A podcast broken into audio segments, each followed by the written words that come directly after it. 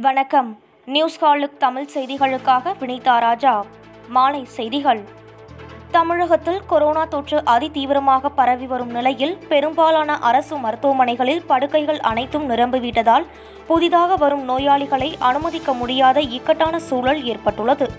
தீவிர சிகிச்சை பிரிவு அல்லது ஆக்சிஜன் வசதியுடன் சிகிச்சை பெறும் நோயாளிகள் ஓரளவுக்கு குணமடைந்தாலும் சாதாரண வார்டுக்கு மாற மறுப்பதால் படுக்கைக்கு தட்டுப்பாடு ஏற்பட்டுள்ளதாக கூறப்படுகிறது.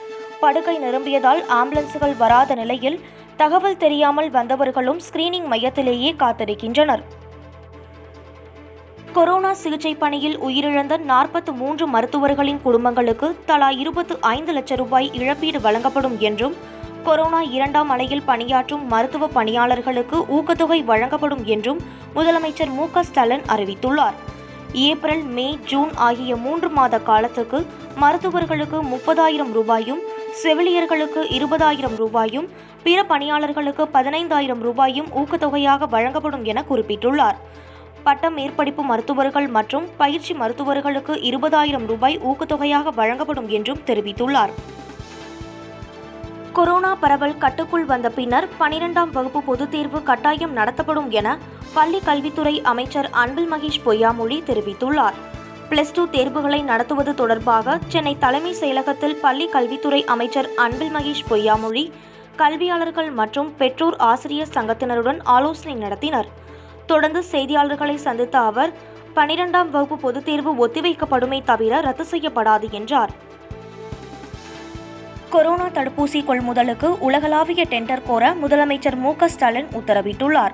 மத்திய அரசு வழங்கும் கொரோனா தடுப்பூசி பதினெட்டு முதல் நாற்பத்தைந்து வயதுடையவர்களுக்கு போட போதுமானதாக இல்லை என்றும் தமிழகத்திற்கு மத்திய அரசு உயர்த்தி வழங்கிய ஆக்சிஜனும் போதுமானதாக இல்லை என்றும் மு க ஸ்டாலின் கூறியுள்ளார். தமிழகத்தில் போதுமான அளவிற்கு ஆக்சிஜன் உற்பத்தி ஆலைகளை நிறுவ நடவடிக்கை எடுக்கவும் மு க ஸ்டாலின் உத்தரவிட்டுள்ளார். பிற மாநிலங்களில் இருந்து ரயில்கள் மூலம் தமிழகத்திற்கு ஆக்சிஜனை கொண்டு வரவும் நடவடிக்கை எடுக்க உத்தரவிட்டுள்ளார். ஊரடங்கு அமல்படுத்தப்பட்டுள்ளதால் கொரோனா பாதிப்பு படிப்படியாக குறையும் என சுகாதாரத்துறை செயலாளர் ராதாகிருஷ்ணன் தெரிவித்துள்ளார்.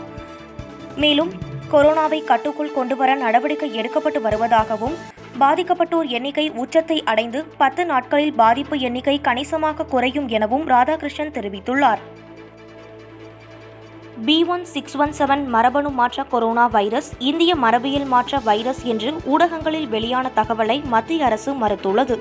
இந்த வைரஸ் இந்திய வைரஸாகும் என உலக சுகாதார நிறுவனம் எங்கும் கூறவில்லை எனவும் தெரிவிக்கப்பட்டுள்ளது. இந்த வைரஸ் உலகம் முழுவதும் பரவக்கூடியது என்றும் மிகவும் கவலைக்குரியது என்றும் வெளியான செய்திகளும் மத்திய அரசால் மறுக்கப்பட்டுள்ளது. இந்த ஊடக செய்திகளுக்கு எந்த அடிப்படை ஆதாரமும் இல்லை என விளக்கமளிக்கப்பட்டுள்ளது.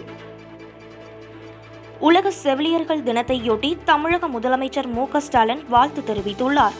அவர் வெளியிட்டுள்ள வாழ்த்து செய்தியில் கொரோனா பேரிடர் காலமும் போர்க்களத்திற்கு இணையானதுதான் என்றும் இதில் முன்கள வீரர்களாக கடமையாற்றும் இருபால் செவிலியர்களுக்கும் நன்றி கலந்த வாழ்த்துக்களை தெரிவித்துக் கொள்கிறேன் எனவும் குறிப்பிட்டுள்ளார். தமிழக அரசு போர்க்கால அடிப்படையில் மேற்கொள்ளும் பேரிடர்கால பணிகளில் அர்ப்பணிப்பு உணர்வுடன் தன்னுயிர் கருதாது மண்ணுயிர் காக்கும் செவிலியர்களின் நலன்களும் உரிமைகளும் காக்கப்படும் என கூறியுள்ளார். சீனாவின் சைனோவாக் கொரோனா தடுப்பு மருந்து அதிக செயல்திறன் மிக்கது என இந்தோனேஷியாவில் நடத்திய சோதனை முடிவுகளில் தெரியவந்துள்ளது. இந்தோனேஷிய தலைநகர் ஜகார்த்தாவில் மருத்துவ பணியாளர்கள் இருபத்து ஐந்தாயிரத்து முன்னூற்று எழுபத்து நான்கு பேருக்கு சைனோவாக் கொரோனா தடுப்பூசி போடப்பட்டது. இரண்டாவது தவணை தடுப்பூசி போட்ட இருபது எட்டு நாட்களுக்கு பின் நடத்திய ஆய்வில் எவரும் கொரோனாவால் உயிரிழக்கவில்லை என்பதும் தொன்னூற்று ஆறு விழுக்காட்டினருக்கு மருத்துவமனைக்கு செல்லும் நிலை ஏற்படவில்லை என்றும் தெரியவந்துள்ளது. தடுப்பூசி போட்டவர்களில் தொன்னூற்று நான்கு விழுக்காட்டினருக்கு கொரோனா தொற்றவில்லை என்றும் இந்தோனேஷிய சுகாதாரத்துறை அமைச்சர் புடிகுனாடி சாடிகின் தெரிவித்துள்ளார். டிஆர்டிஓ கண்டுபிடித்த டூ டிஆக்சி டிகுளுக்கோஸ் மருந்து மிகவும் பாதுகாப்பானது என்றும் கொரோனா நோயாளிகள் விரைந்து குணமாக அது உதவும் எனவும் டிஆர்டிஓவின் இன்மார்க்ஸ் மருத்துவக் கழக விஞ்ஞானி சுதிர் சந்தனா தெரிவித்துள்ளார். இரண்டு மற்றும் மூன்றாம் கட்ட கிளினிக்கல் சோதனைகளின் போது முன்னூற்று முப்பது நோயாளிகளிடம் இந்த மருந்து திறம்பட செயலாற்றியதாக அவர் கூறியுள்ளார். கொரோனா நோயாளிகள் இரண்டு முதல் மூன்று நாட்கள் முன்னதாகவே குணமாக அது உதவியதாகவும் தெரிவித்துள்ளார்.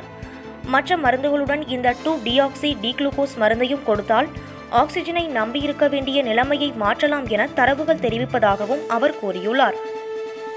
கொரோனா தடுப்பு மருந்துகளை ஏற்றுமதி செய்தது பெரிய தவறு என டெல்லி துணை முதலமைச்சர் மணீஷ் சிசோடியா தெரிவித்துள்ளார். டெல்லிக்கு அறுபத்தி ஏழு லட்சம் டோஸ் கோவிஷீல்டு மருந்தும் அறுபத்தி ஏழு லட்சம் டோஸ் கோவாக்சின் மருந்தும் தேவைப்படுவதாக தெரிவித்தார். பாரத் பயோடெக் நிறுவனம் தடுப்பு மருந்து வழங்க இயலாது என கூறிவிட்டதால் இன்று நூறு கொரோனா தடுப்பூசி மையங்கள் மூடப்பட்டுள்ளதாக தெரிவித்தார். பாரத் பயோடெக் நிறுவனத்தின் கடிதத்தை ட்விட்டரில் இணைத்துள்ள மணீஷ் சிசோடியா ஆறு கோடியே அறுபது லட்சம் டோஸ் தடுப்பு மருந்துகளை வெளிநாடுகளுக்கு ஏற்றுமதி செய்தது மிகப்பெரிய தவறு என குறிப்பிட்டுள்ளார். அரபிக்கடலில் உருவாகும் குறைந்த காற்றழுத்த தாழ்வு பகுதி புயலாக உருமாற வாய்ப்புள்ளதாக வானிலை ஆய்வு மையம் தெரிவித்துள்ளது. தென்கிழக்கு அரபிக்கடல் பகுதிகளில் வரும் பதினான்காம் தேதி குறைந்த காற்றழுத்த தாழ்வு பகுதி உருவாகும் எனவும் இது வடக்கு வடமேற்கு திசையில் நகர்ந்து மத்திய கிழக்கு அரபிக்கடலில் பதினாறாம் தேதி புயலாக வலுப்பெறும் எனவும் தெரிவிக்கப்பட்டுள்ளது. இதன் காரணமாக வருகிற பதினான்காம் தேதி முதல் மூன்று நாட்களுக்கு தமிழகத்தின் பெரும்பாலான மாவட்டங்களில் இடி மின்னல் காற்றுடன் கூடிய கன முதல் மிக கனமழை பெய்யக்கூடும் எனவும் தெரிவிக்கப்பட்டுள்ளது. அரபிக்கடல் மற்றும் அதனை ஒட்டிய கர்நாடகா பகுதிகள் மாலத்தீவு குமரிக்கடல் லட்சத்தீவு பகுதிகளுக்கு பதினான்காம் தேதி முதல் மீனவர்கள் கடலுக்கு செல்ல வேண்டாம் எனவும் ஆழ்கடலுக்கு மீன்பிடிக்க சென்றுள்ள மீனவர்கள் இரவுக்குள் கரை திரும்பவும் அறிவுறுத்தப்பட்டுள்ளது.